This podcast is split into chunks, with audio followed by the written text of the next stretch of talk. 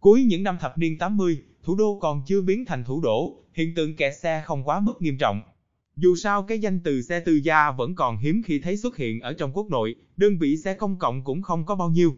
Cho nên sau khi qua giờ làm việc, đường phố trong thủ đô cũng không nhìn thấy cảnh tượng dòng xe chảy cuồn cuộn như nước mùa lũ. Rất nhanh, chiếc xe dứt chạy đến nơi ngày xưa là lâm viên hoàng gia nổi tiếng. Nhóm cán bộ cấp lãnh đạo cao nhất của nước Cộng hòa cư trú chung một khu vực, nơi này được xưng là đại nội cấm địa. Nhiều năm trước kia, Lưu lão gia tử đã chuyển vào trong đại nội cư trú. Địa phương này ngay cả làm công tác bảo vệ cũng cần phải có thân phận và địa vị tượng trưng. Tuy rằng là cháu ruột nhà họ Lưu, nhưng số lần Lưu Vĩ Hồng ra vào đại nội cũng không nhiều lắm. Trừ những ngày lễ Tết, Lưu Vĩ Hồng mới có thể theo cha mẹ tiến vào bên trong đại nội bái kiến lão gia tử. Còn trong thường ngày bản thân hắn không có tư cách này, nếu chưa được lão gia tử cho phép, Lưu Vĩ Hồng cùng những người dân bình thường trong thành phố đều giống nhau. Chỉ có thể đứng bên ngoài tường đỏ ngói xanh, từ xa ngắm nhìn vào cái địa phương thần thánh cư trú này. Chiếc xe dứt tiến vào trong đại nội thủ tục cũng không hề đơn giản, nhóm vệ sĩ kiểm tra mỗi người trên xe 10 phần nghiêm túc, lại cùng bên phía thanh tùng viên, đánh liên hệ, sau khi xác nhận không có nhầm lẫn gì, lúc này mới phất tay cho qua. Trong mắt Lưu Vĩ Hồng hiện lên một tia quang mang sáng rực. Kiếp trước, từ sau khi lão gia tử qua đời hắn liền không có cơ hội bước chân vào trong này. Hắn và đại nội cũng đã xa cách nhau gần 20 năm thời gian rồi.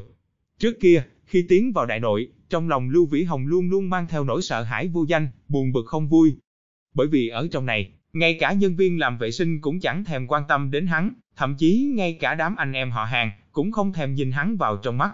Trừ bỏ giáo huấn ra, thứ còn lại có chăng cũng chỉ là buồn bực tĩnh mịch. Nhưng hôm nay quay về chốn cũ, tâm tình của Lưu Vĩ Hồng đã hoàn toàn thay đổi. Bởi vì hắn không còn trẻ nữa rồi. Ở trong khối thân thể 22 tuổi này đang cất giấu một khối linh hồn đã từng nếm trải mùi đời. Tuy rằng không dám nói là hiểu thấu hồng trần, nhưng ít nhất cũng có nhận thức sâu sắc đối với cái thế giới này, hoàn toàn không còn giống như ngày xưa nữa. Chiếc xe dứt chạy đến Thanh Tùng Viên. Nhóm lãnh đạo ở trong đại nội đều như thế này, địa phương làm việc cùng nơi sinh hoạt thường ngày đều hợp cùng một chỗ, không có phân tách ra. Khi xe vừa mới dừng ổn định, Lưu Vĩ Hồng liền nhảy xuống bên dưới, thực lưu lót mở cửa xe cho cha, thậm chí trong khi Lưu Thành Gia xuống xe thì hắn còn vươn tay ra làm một cái thủ thế nâng. Vừa mới trở về Lưu Vĩ Hồng trong đầu vẫn có một chút hỗn loạn, Lưu Thành Gia tư thế quay hùng trước mắt bất quá mới chỉ hơn 40 tuổi mà thôi. Ở trong mắt hắn, còn hoàn toàn chưa phải là người cha già râu tóc trắng xóa, luôn luôn buồn bực không vui kia.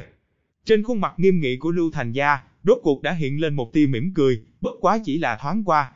Theo từ nhà đến lúc này, biểu hiện của Lưu Vĩ Hồng luôn luôn giữ quy củ, trừ bỏ khi hỏi han vài câu thì hắn mới đối đáp, còn không thì sẽ im lặng không nói chuyện. Hoàn toàn không phải là cái tên mồm mép liến thoáng không hiểu quy củ như trong quá khứ nữa rồi. Xem ra ở nông thôn tôi luyện vài năm, vẫn sinh ra được một chút tác dụng. Ủa, đây không phải Vĩ Hồng sao?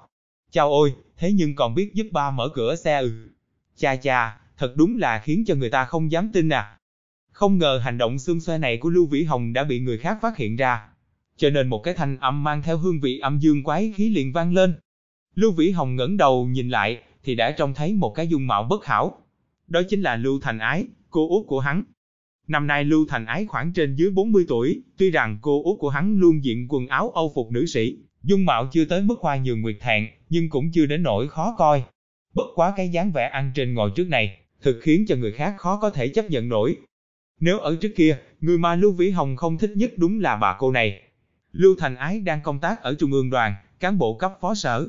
Còn chồng nàng thì đang công tác ở trong ban tổ chức Trung ương đảng, cán bộ cấp chính sở. Vì nguyên nhân này mà Lưu Thành Ái cùng Lưu Thành Thắng có mối quan hệ rất tốt, xem như chuyên môn bám đuôi ông anh trai quý hóa kia.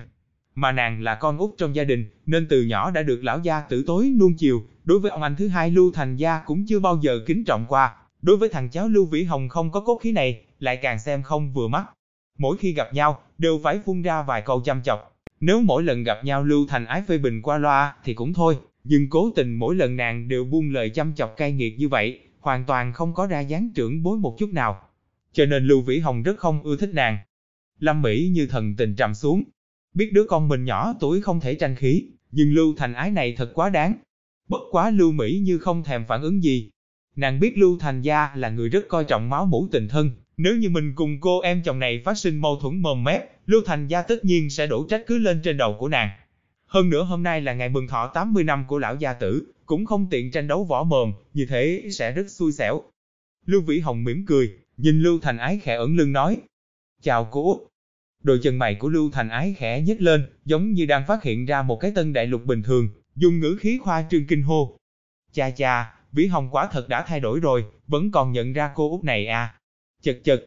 Lưu Vĩ Hồng mỉm cười nói. Cô vẫn là cô Út thôi. Cô Út, chú nhà có đến không? Hi hi, sớm đã đến rồi, hôm nay chính là ngày mừng thọ 80 năm của lão gia tử, sao có thể không đến đây? Làm khó cháu rồi, Vĩ Hồng, chẳng những còn nhớ cô Út này, mà ngay cả chú nhà vẫn còn nhớ nữa, đúng là không sai, không sai. Trong miệng Lưu Thành Ái dường như là đang khen ngợi Lưu Vĩ Hồng, nhưng cái kiểu giọng điệu âm dương quái khí kia thì không hề thay đổi. Ở nàng xem ra, thằng cháu này cùng một đống bùn nhão có khác gì nhau, như thế nào sẽ có đức hạnh gì đây?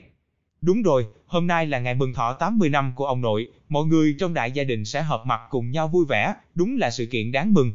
Cô nói xem có đúng không, cô Út? Lưu Vĩ Hồng mỉm cười đứng dán sau lưng cha, không nóng không lạnh nói. Lưu Thành Gia hai chân mày cũng khẽ nhếch lên, còn Lâm Mỹ như thì khóe miệng toát ra vẻ tươi cười nhàn nhạt. Lời này Lưu Vĩ Hồng nói được rất cẩn thận, ngữ khí cung kính có thừa, nhưng lại đá quả bóng sang cho Lưu Thành Ái. Ngày hôm nay là mừng thọ 80 năm của lão gia tử, cô là trưởng bối, nhưng cũng không nên phá hỏng quy củ, khiến cho toàn bộ mọi người trong nhà mất hứng, như vậy sẽ bất hảo a. Quả nhiên trên mặt Lưu Thành Ái thoáng dâng lên một tia xấu hổ, trong khoảng thời gian ngắn không biết nên trả lời Lưu Vĩ Hồng như thế nào. Nhưng âm thầm chấm dứt chiến tranh như thế thì không phải là tính cách của Lưu Thành Ái. Nhất là trong lúc tranh khí bị một đứa tiểu bối đạp lên tường, lại càng không phải tính tình của Lưu Thành Ái có thể chịu nổi. Bất quá khi Lưu Vĩ Hồng nhìn thấy vẻ hỗn hển trên khuôn mặt của bà cô này, thì trong lòng cũng có chút hối hận. Ở trong trí nhớ của Lưu Vĩ Hồng, sau khi lão gia tử qua đời, nhà họ Lưu nhanh chóng xuống dốc, Lưu Thành Ái cả đời tranh cường háo thắng nên đã già rất nhanh, cơ hồ chỉ trong một đêm mà tóc đã nhuộm bạc. Nhớ rõ trước đó không lâu, Lưu Vĩ Hồng đi công tác một chuyến đến thủ đô, tới nhà bái phỏng qua bà cô này, Lưu Thành Ái mới chỉ đầu ngưỡng 60 tuổi, nhưng nhìn qua thậm chí còn muốn già hơn Lưu Thành Gia đã gần 70. Cô út của hắn trừ bỏ miệng lưỡi cay nghiệt một chút, dù sao cũng chưa từng làm chuyện gì tổn thương qua Lưu Vĩ Hồng. Chẳng lẽ đã sống hơn 40 tuổi, sau khi trùng sinh vẫn còn giữ cái loại tâm tính này ư? Chứng kiến Lưu Thành Ái không xuống đài được, Lưu Vĩ Hồng dứt khoát bước ra đứng trước mặt bà cô, mỉm cười nói. Cô út, hôm nay nhìn cô rất được, mà bộ âu phục nữ sĩ này mặc lên người thoạt nhìn càng trẻ trung nhanh nhẹn hơn, cùng thân phận của cô là phi thường tương xứng. Ngàn mặt vạn mặt cũng không bằng một câu khen ngợi phong thái ăn mặc. Vô luận ở thời đại nào, cũng không luận có bao nhiêu niên kỷ, sẽ không có nữ nhân nào không thích nghe nịnh hót. Chà, Vĩ Hồng thật sự đã thay đổi, không còn nhỏ nữa rồi. Chỉ lớn hơn vài tuổi mà phong thái cũng không còn như xưa nữa. Phải không, nhị ca? Lưu Thành Ái vừa được cấp cho bậc thang này, diễn cảm lập tức nhu thuận hơn, thần tình cười hiếp mắt, ngữ điệu âm dương quái khí cũng nhanh chóng thu vào. Hơn nữa còn vươn tay lên vuốt tóc, ứng lưng cho ngực nhô ra, tự hồ như muốn khoe khoang khí chất của mình. Lưu Thành Gia khẽ hừ một tiếng, nói, Nó hả, ta xem còn khó sửa đổi lắm. Lời tuy nói như vậy, nhưng có thể nghe ra, tâm tình của Lưu Thành Gia đối với đứa con này vẫn là tương đối kinh hỉ. Dù sao Lưu Vĩ Hồng cũng là con trai độc nhất của hắn, từng chút biến hóa nhỏ đều hiện rõ ở trong lòng của hắn. Nhị ca, nói cũng không thể nói như vậy được, người trẻ tuổi có biến hóa là chuyện tốt. Vĩ Hồng nhà chúng ta vẫn là thật thông minh. Lưu Thành Ái mau chống đáp trả nhân tình của Lưu Vĩ Hồng, mở miệng nói ra một câu mát lòng mát dạ. Lưu Vĩ Hồng âm thầm buồn cười, chỉ định hóc một câu mà đã hưởng được hiệu quả dựng sao thấy bóng. Khó trách ở thế kỷ 21, môn nghệ thuật giao tiếp đặc biệt bị người ta nghiên cứu. Lưu Thành Gia gật đầu, không có tiếp tục hậm hực nữa. Cả nhà tiến vào trong phòng khách. Chiếc ghế thái sư đặt ở chính giữa, có hai vị lão nhân tóc bạc đoan trang ngồi trên ghế. Dĩ nhiên đó chính là Lưu lão gia tử cùng Lưu lão phu nhân. Lưu lão gia tử khuôn mặt hình chữ quốc, mày rậm, hoặc nhìn có vẻ phi thường uy nghiêm, cái loại khí chất lãnh tụ quốc gia toàn thân chỗ nào cũng tản mát ra. Lưu lão phu nhân so với Lưu lão gia tử còn kém tuổi hơn nhiều lắm, mái tóc chưa hoàn toàn bạc trắng, tinh thần cũng sung mãn dồi dào sức khỏe. Cùng những bà cụ bình thường mặt mũi hiền lành không giống nhau, mà bày ra vẻ uy nghiêm của lãnh đạo cấp cao. Đám tiểu bối trong nhà, đối với lão thái thái đồng dạng cũng tràn ngập kính sợ. Lưu Thành Gia mang theo vợ con, bước đến gần hướng lão gia tử cùng lão thái thái cúi đầu hành lễ, nói vài câu chúc thọ. Lão gia tử thần tình quy nghiêm, khẽ gật đầu, xem như là tiếp nhận con cháu chúc phúc. Đây cũng là quy củ nhiều năm của nhà họ Lưu. Ở trong nhóm lĩnh tụ quốc gia thế hệ trước, Lưu lão gia tử vốn là nghiêm khắc trí danh, ngay cả trong ngày đại hỷ như thế này, thì cũng phải ăn nói khép nép. Chúc thọ xong, Lưu Thành Gia, Lâm Mỹ như ngồi xuống ở một bên. Lưu Vĩ Hồng cùng Lưu Hoa Anh thì đứng ở phía sau cha mẹ. Trong phòng khách chỉ riêng con cháu đời thứ hai mới được ngồi, còn nhóm tiểu bối con cháu đời thứ ba thì nhất định phải đứng. Đương nhiên, cũng có ngoại lệ duy nhất, đó chính là Lưu Vĩ Đông. Lưu Thành Thắng là con trưởng trong nhà, nên ngồi ở chiếc ghế nằm bên tay trái lão gia tử, bên cạnh hắn là người vợ Đỗ Vu Hinh, Lưu Vĩ Đông cũng ngồi ngay sát Đỗ Vu Hinh. Còn Lưu Thành Gia cùng Lâm Mỹ Như thì ngồi ở hàng ghế đầu tiên bên tay phải. Hoặc nhìn vị trí của Lưu Vĩ Đông cùng hai vợ chồng Lưu Thành Ái và Mã Quốc Bình là ngang hàng với nhau. Bất quá đối với thứ tự sắp xếp này, mọi người cũng không có ý kiến gì. Bởi vì Lưu Vĩ Đông vốn được coi là nhân vật thủ lĩnh trong nhóm con cháu đời thứ ba của nhà họ Lưu. Đứng không quá 2 phút thời gian, Lưu Hoa Anh liền âm thầm chạy ra ngoài, tìm nhóm tỷ muội tán chuyện. Bầu không khí bên trong gian phòng khách quá mức nặng nề, bản thân Lưu Hoa Anh chịu không nổi. Nàng làm như thế, cũng không hề khiến cho nhóm trưởng bối bất mãn. Ở nhà chính trị thế gia giống nhà họ Lưu, yêu cầu quy củ đối với con trai vẫn luôn nghiêm khắc hơn là con gái. Bởi, chính trị, xưa nay luôn là thế giới của cánh đàn ông,